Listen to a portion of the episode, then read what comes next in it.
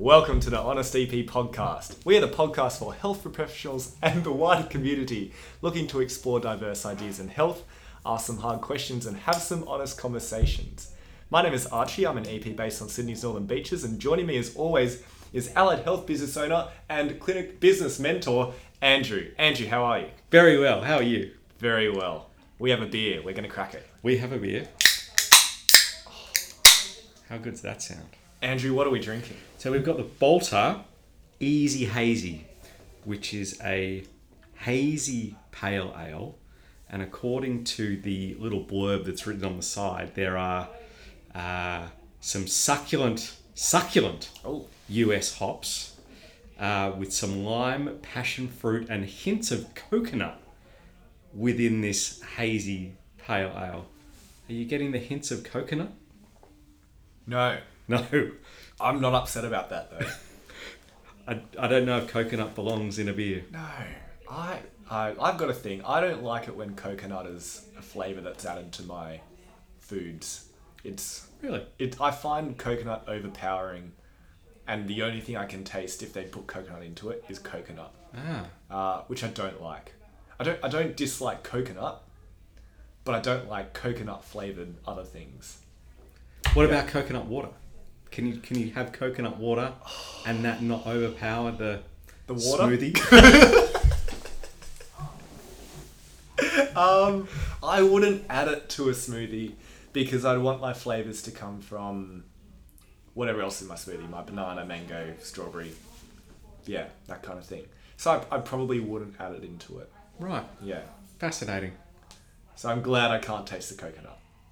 I can't taste it either. It's it's actually, despite saying all of those things, it is hmm. quite easy to drink. This one, it doesn't doesn't spew out passion fruit or No. coconut or lime. It's quite easy to drink. See you guys. Yeah. Bye. Oh. That was Heather. She was leaving. That's Friday afternoon. People are leaving work. They're excited. So, what are we talking about today? We are talking about our top tips for people starting in private practice. It's the start of a new year. There's going to be a lot of people starting new jobs, whether they be new grads or whether they be uh, just leaving uh, their current job and starting in a new practice or leaving from one sector and working into the private sector. We have some tips, uh, and they're very well defined tips They are. and they just come from us who've been in private practice for a while and feel like we should share these with other people. Um, obviously, we are EPs, but Andrew, you also uh, look after a whole team of multiple professions. So I don't think these are just relevant to EP. I think they're relevant to most allied health professions, really. I'd say I'd totally agree. I think there's uh, you know university prepares you only so much, um, and the the can the the challenges that we see with uh, new team members coming in, it, it kind of doesn't matter which profession that they come from. Hmm. They all kind of go through the same challenges as they learn. Hmm. Perhaps the difference about private practice as opposed to what they may have been geared more for from a university degree around public health or Yeah. researching or hmm. things like that. Yeah, which is interesting. I think different unis uh, cater to private practice better than others. Um, I've found that some unis, at least with the students we see, some of the courses are very much based around research and how to interpret research and how to do things based on the evidence like that. They don't actually teach you how to implement this stuff in a private practice setting. And I've noticed that with some students where they don't quite have that knowledge. They don't know how to, to, to bridge the gap. Whereas other unis have subjects where it's all about connecting from this, uh, the research base for this condition, and then how do you apply it to a client? How do you communicate that? What does your prescription look like? Uh, and that's been awesome. But they don't all do that, No, unfortunately. no, they don't, and that's fine. That's why we exist to Exactly. to help these people understand Yeah. what their first toe dipped in the water of private practice is going to look like. Cool. Where, what are you going to start with? Andrew, what's your first tip? So my first tip is to understand that you are going to make mistakes. And that's fine. I think that a lot of people, you know, when you go into a role and you're trying to impress your boss or your your manager or whatever, that there's a tendency to not show the vulnerability that it takes to admit that, ah, I had something planned but didn't actually go the, the way that I thought it was going to go. Uh, I think there's a lot to learn from when you make a mistake, uh, and that could be in private practice, it could be from not knowing how to take a payment properly on the EFTPOS terminal to hmm. not rebooking someone properly to calling someone the wrong name when you go and introduce yourself for the first time. Yeah. Like there's there's a million mistakes that you hmm. can make in private practice that aren't necessarily just the prescription Yeah. side of things, but just to own that and just realize that this is where growth happens. Hmm. This is where you can, at the end of the day, or even even in that moment, you feel a bit shit and you feel mm. like, oh god, I feel like this is terrible. Mm. But then at the end of the day, it's it's not as acute as you thought that Yeah. it once was. Mm. And if you distance yourself from that and you pretend like it never happened, there's a, a less of a tendency to learn from the mistake that you made. I think that a lot of new grads or people entering into private practice for the first time think that they need to be perfect. And they don't. Like, nobody's perfect. No. Nobody can be the, the perfect practitioner, the perfect person for everybody that walks through the door. Uh, and to have very high expectations of yourself when you're just starting out can be a little bit uh, uh, challenging. Uh, and also from the perspective of the manager or the boss, like we're not expecting perfection. Like we're expecting you to be a new grad and we're expecting you to make mistakes. Mm. When mistakes are made, it's good to just acknowledge it and just go, okay, well, how could I do this differently next time? Mm. So that's my my first one is just to own things, own mistakes when they come up, because that way you'll learn from them. Own it, acknowledge it, and then you can learn from it. If you distance yourself from it, harder to learn from it. Yeah, definitely. I think also uh, talking about the prescription itself, it is also okay to make mistakes. You know, with your prescription. No, no one's expecting you to be a perfect practitioner off the bat. Uh, I don't think clients also have a expectation, not always, uh, that you're going to be perfect.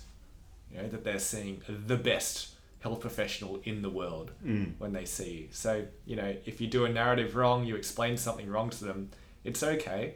You can always correct yourself later. And if it doesn't go well with that client, well, that's the beauty of private practice. There's plenty more. There'll be another one that comes through the door and you remember that experience and you can learn from it next time. Absolutely. I think we've all got experiences from when we remember, oh, I can't believe I did that with a client once.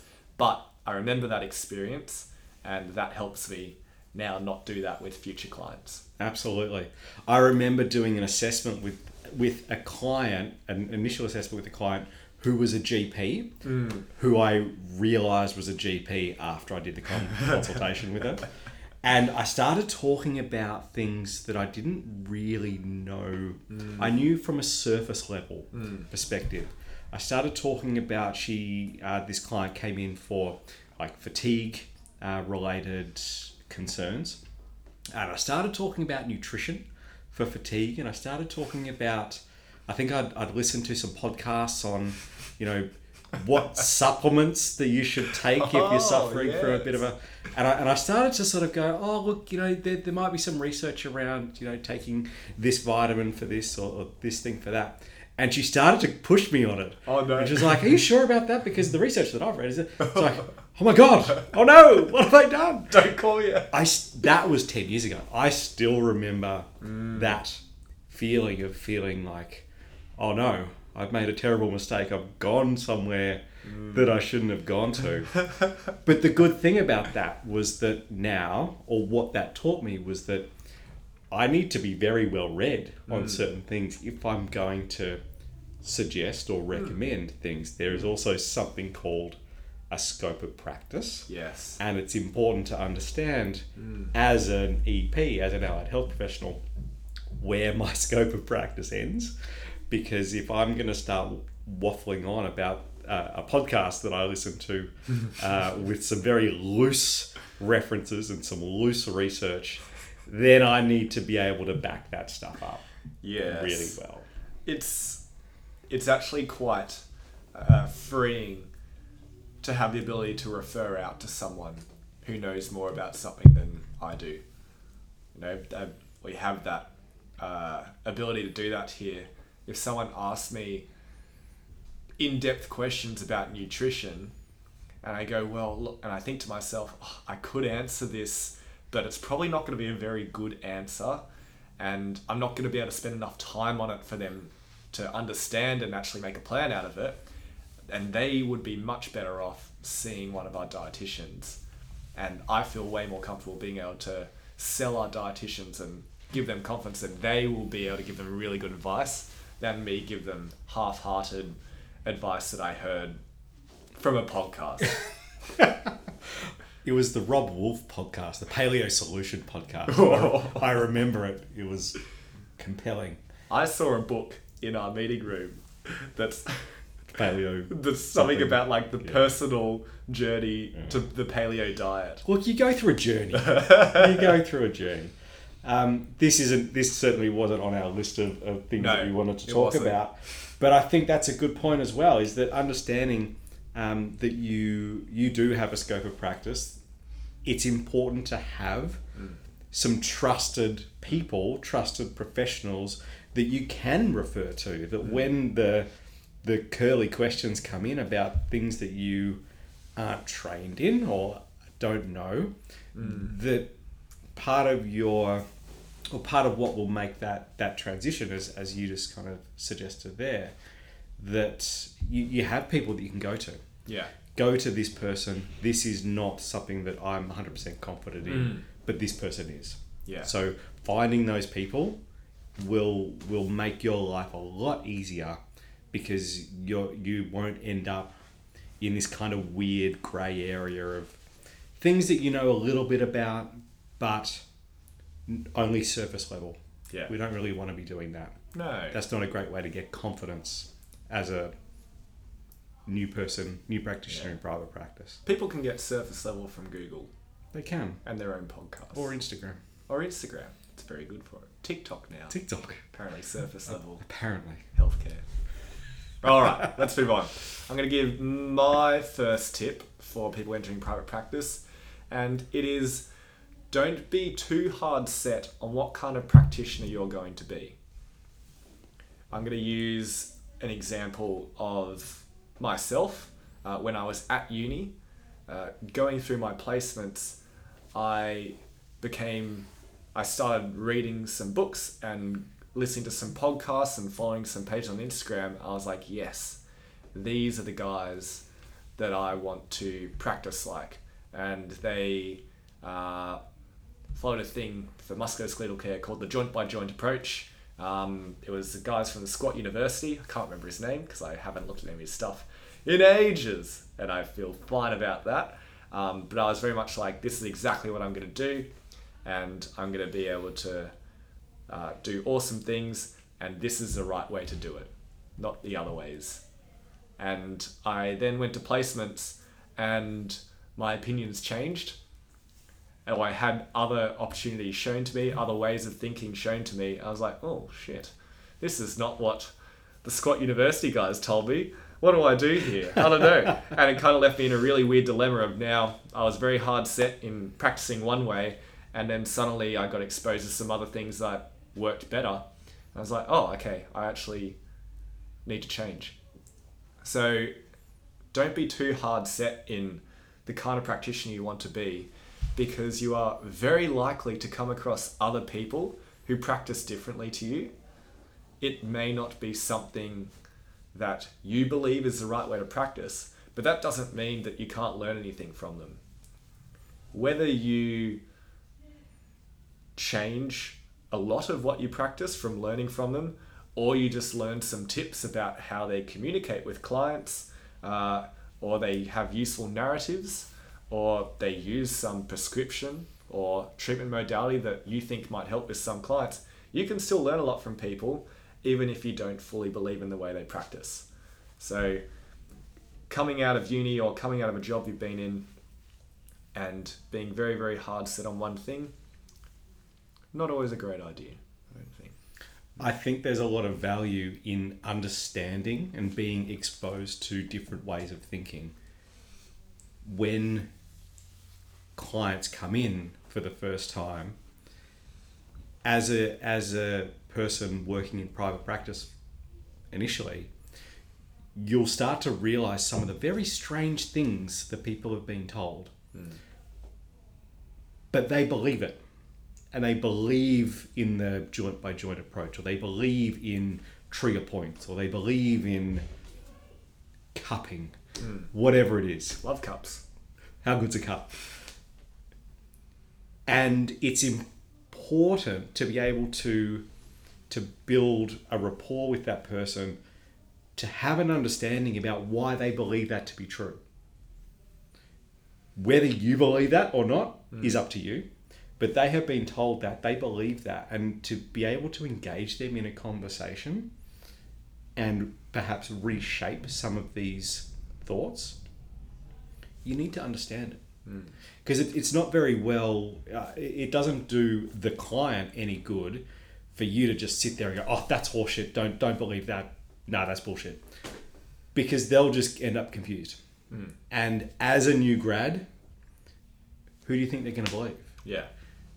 are they going to believe you the the 22 year old who's got five minutes of experience or are they going to believe the chiro that or the gp or the physio or whoever that's got 20 years experience and has been practicing this and they've been seeing for many many years um, of course they're going to believe that Yeah. person and so if you just create a barrier between you and that belief then you're going to find it hard to, to manage that person moving forward Absolutely. I think a better way to approach it is to be curious. And that's often a good way to open a conversation about someone's beliefs. Another practitioner practitioner's like, hey, I'm just curious. You know, what's the rationale behind this? I'm trying to understand it better. And that's a really way good way to disarm yourself and disarm them from an argument and actually have an open discussion and learn some things from them could be really beneficial for you and then for them as well. They actually have to explain their point of view. So they might learn something about it as well. Very, very good. nice hmm. Andrew, what is your second tip? Well, my second tip actually kind of aligns pretty closely with that one, and, and it's to discover yourself as a practitioner. What do you mean by that? I think at uni we are certainly the way that I was taught, and granted that was a little while ago, that we are the holders of the knowledge, and it's our role to disperse that knowledge to the person that's sitting opposite us, and you do that by talking a lot during a consult. And I think there's a we know that that's not so true now. Uh, but I think there's a lot to be gained from just learning some some personal development or some kind of non uh, prescription type skills, soft skills that will help you feel comfortable when you're in that initial consult or you're in the, the therapy with person. Um, people can kind of sniff out when someone's not really being authentic or they're not being themselves. And I think you know we there's there's so often the story of you know people working hard through high school, they go straight into uni, they work hard at uni for four years, and they don't really stop to learn about themselves and do some personal development and feel comfortable in their own body. And what you notice is the people that do that, that have gone through that process, are the ones that can naturally build rapport with people, that can naturally have an easy conversation. And so I think it's important to discover yourself as a person and discover yourself as a practitioner so that you feel confident in yourself when you're giving a prescription to someone. Yeah, absolutely. Do you have some uh, examples of some things that people can do to try and discover themselves? What either while you know they're at uni or while they've started, can they read books? Can they do podcasts? What do you think? So Simon Sinek has got some great stuff, like just YouTube Simon Sinek. Just hours and Just- hours of just silence. wonderful stuff. Um, and, and he talks about you know understanding your why and all of that sort of stuff. He, he speaks a lot about the millennials and what drives people to to choose organizations or to choose a career. Um, I think you just Google him, um, the the master of you know personal development. Well, there's a few. Um, Tony Robbins has got some stuff. Um, he is a bit of a divisive character, but um, he's a very enthusiastic character. Uh, Kerwin Rae has got some stuff. Yeah, he's cool. I watched a video of his that you sent me recently. There was him at his company's uh, like work retreat, and it was an hour of him basically talking about this, talking about this, like what is each person here's purpose, and why that's so important. Mm. Really, really interesting. um, you know, you, I think part of the process of, of becoming a good practitioner is, is just understanding yourself and how you respond in certain situations and the, the, the type of impact that you want to have with the people that you're working with. Um, I think once you once you open that door, you you find um, a lot of important ways that you can then channel into the way or, or your career or your occupation. Um, so I think, you know, you can start by um, just reading some Tony Robbins books or, or something like that, just to sort of dip the toe in the water and see if it's hmm. something that, that floats your boat. Hmm. But yeah, I, you know, becoming confident and becoming competent as a practitioner, it, it takes a bit of a, a look internally Yeah, sure. to see how you Mm. want to be. Hmm. It's not just about your craft. It's not just about your profession. You know, you have to understand yourself first as well. Mm. Definitely. Wow, great tip. Love that one. How about you? What's next? My next tip is uh, is a straightforward one. Um, it's be aware of your own imposter syndrome. What's imposter syndrome? So, imposter syndrome, if I was to explain it in my own words, is uh, feeling like you don't belong because you're not good enough. Um, surrounded by other, well, in our setting, surrounded by other practitioners uh, and other professionals who've studied a lot and trained a lot, have a lot of experience, and feel like, oh my God, I'm not good enough to be here. Why is this person seeing me? You know, uh, what do I know? I don't know enough to, to help you. I've just started here. And it's really important to understand it's like, well, you're here for a reason. Either you've finished uni, and at uni you've done, you know, four or five years worth of study and done all of your placements and done all of your experience, and then you've gone through a job interview, and the people that you work for have chosen to hire you because they believe in you. So there's something you need to remember. Uh, and you also need to remember that you're talking to a person who has sought out the help of you, of your profession. If they knew everything, they wouldn't be coming to see you. So you obviously know something that they don't, whether you feel like you do or not. Those two things I think are really important to start with.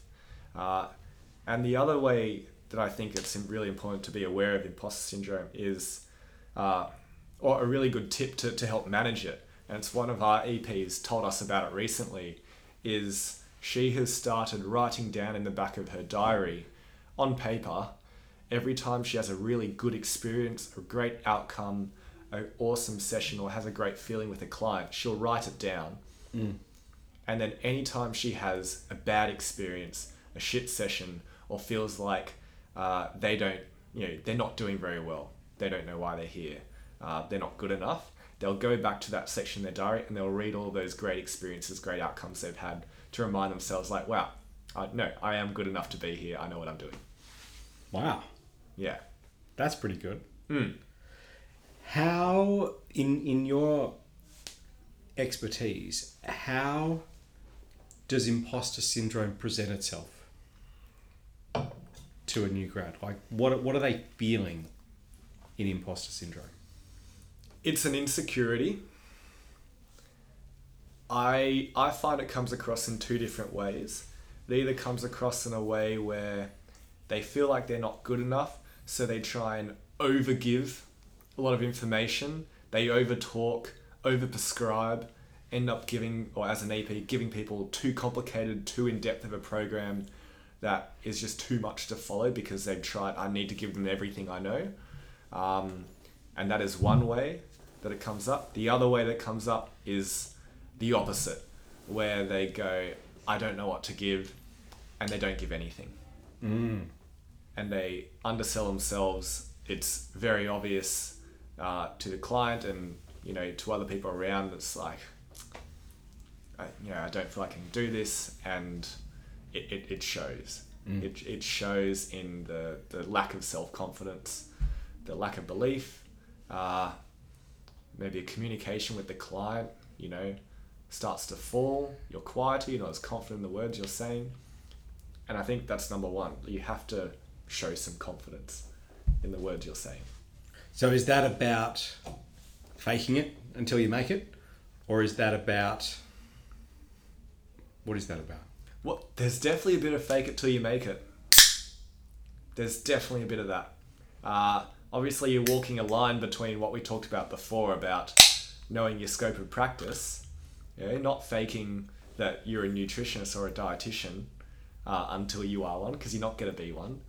But you know, if it is your area, you have to show some confidence in front of that client because we we have you know research that you know that if the client perceives you as more confident, then it's going to end up in better results, better outcomes. So you need to show some confidence. Even if you don't feel super confident yourself, you have to show some. and you can fake fake it till you make it. Because the more you show that confidence, you will naturally become more confident at it. Nice. Mm. So fake it till you make it. Where do you stand on that? On fake it till you make it. Yeah. In, in Oh God, yeah, absolutely. Yep. Um, like you said before, you you get confidence over time. It's not something that you will walk into your first job with, and no one does. Hmm. No one walks into a new job going, "I know everything about this job. I'm hmm. going to absolutely crush it." If you do that, mm, there's something else going on there. I mean, it's probably outside the scope of what I know as an EP. And nobody knows that. Hmm. And that's okay because you learn, right? You get mentors, you you get experience, you understand how you respond in certain circumstances, and you'll learn from it. Hmm. Until then, just pretend. And that's okay. Yeah. But the way that you pretend is not necessarily by talking at people the whole time. And I hmm. think that's where the, the challenge comes in is that people think, well, okay, I need to be confident, so I'm just going to talk. Hmm. I'm going to go, fucking this person, I'll get all my knowledge out of my brain and go, yeah. and I, I remember I used to do it as well. Like, I wrote these stupidly fucking complicated programs that mm. were, you know, a year long program that mm. alternated. It's like, no, mm. like that's that's not that's not what the client needs. The client needs you to just listen, and when you speak, speak with pretend confidence, and eventually you'll get it. And Eventually, it'll be real confidence. eventually it will be real confidence. Because you know how do you, you get confidence right? Because you, Yeah. you've got experiences Yeah. that you can draw on mm. where what you applied mm. worked. Yeah. and nobody walks into a role with that. Like mm. you can't do that. So that's okay. Just And at least in the, the physical uh, therapy side of things, I find it's easier to show confidence talking about simpler, shorter things than rambling. The more you ramble, the less confident you seem because it sounds less rehearsed. Very much so. Mm. Very much so. You know, the the old saying of, you know, you don't know something really, really well until you can teach it to a nine year old. Yes. Like that's that's where we're going. Andrew, what is your next tip? I believe you have one more. I do have one more. I think it's as a new new grad wor- working in private practice for the first time. It's it's wonderful to get some mentors, right? You might get a mentor that's kind of prescribed to you, like um, if there's an internal system within the company that you're working in, that you might get a mentor within there. Um, I think it's it's great to be able to seek external mentors as well, because they. I think we've even done a podcast on mentors We have. because they you know they can look at it through a lens of um, what happens outside of the organization and, and things like that i think it's it's good to get varying perspectives on that what you end up getting um, as we as we talked about before a little bit with the whole uh, social media context is that you end up with different perspectives hmm. on things which is good. Hmm. That's a good thing. So get mentors. Definitely get mentors. Learn from them. But don't copy them. Hmm. We're not trying to create duplicate practitioners from, you know, mentor A over here. When you when you get mentored by someone, don't feel like that relationship needs to be, well, I just need to copy this guy hmm. because that's not what it's about. Hmm. It's about understanding the knowledge, learning from their experience, because they will have experience. Hmm. Well, they should have experience if they're a mentor. I'd hope so. You'd hope. Don't don't find a mentor that has no experience. Don't find a mentor that has no experience. There's a there's a hot tip. Um, but just in the same way that you you digest content on social media, realize that the content that this mentor is producing, someone will have an opposing view Yeah. to this, and that's fine. There's there's elements of your mentors that will help you as an individual become a better practitioner, and that's the stuff that you want to take on. Uh, whether that's communication skills, whether that's um, uh, sort of broadening your broadening your scope of practice in the sense of, like particularly from the perspective of an EP, understanding that uh, uh, you know that there are um, psychological therapies Sure. that run as an adjunct to the, s the service that I'm providing. Yeah. Different types of exercise prescription. If you're from another profession, different treatment modalities. You know, there's more than one manual therapy type of manual therapy that you can provide. There's more than one, yeah, psychosocial um, treatment that you can provide someone. Yeah. Absolutely. So get some mentors, learn from them, but run it through your own filter. Yes. Take what they're saying and make sure that it aligns with you hmm. as a person hmm. and you as a practitioner. Hmm.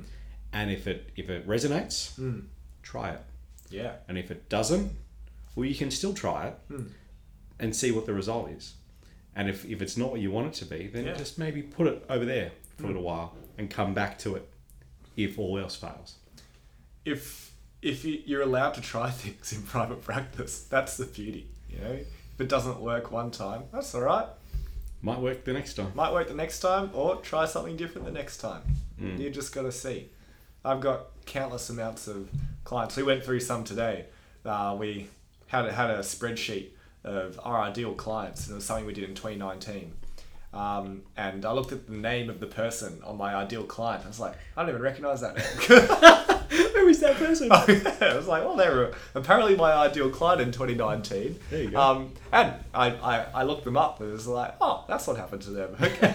I couldn't remember. but there you go. There's going to be countless amounts of clients that you can't remember. So if you try something new with them, who cares? You're not going to remember it in two years anyway. They're probably not going to remember it. Doesn't matter. It's all right. Not at all. yeah, Not at all. it's all for your learning. It is all for your learning. Hmm. Uh, that that's a really great point. Um, you can try things. Hmm. Like you can try things, and experimentation is good because it will help you work out you as a practitioner. Hmm. And again, confidence comes from doing things repeatedly and getting good results from Mm. that. Mm. So then that enables you to speak with confidence when you are Yeah, in a, in a consult with someone for the Yeah. first time. cool. So yeah, get some mentors, absorb their wisdom, Mm-hmm. run it through your own filter. Great. Love it. That's a good tip. Those are all of our tips. We're going to rerun through them very quickly after we talk about our beer. Um, you would have heard both of us open our second beer. It's very nice. It is very nice. I'm enjoying this. I'm noticing more passion fruit on the Mm. second time, which is uh, well done, Balter. That is a thing, though. You know, sometimes it takes more than one to to get past the beer taste Mm. and get into the actual flavors of it. So there you go. I we're gonna try some more Balters. I reckon there was a good range of them. There's Oh, yeah? quite a few. I've had the XPA before. Mm. It's very nice. Haven't had any of the other ones before. This is my first time trying another one. Uh, we're definitely gonna try some more. We will. Well I- done. Don't know if we'll try the IPA. We haven't seemed to be fans of IPAs when we've had no, them. no, that's very true.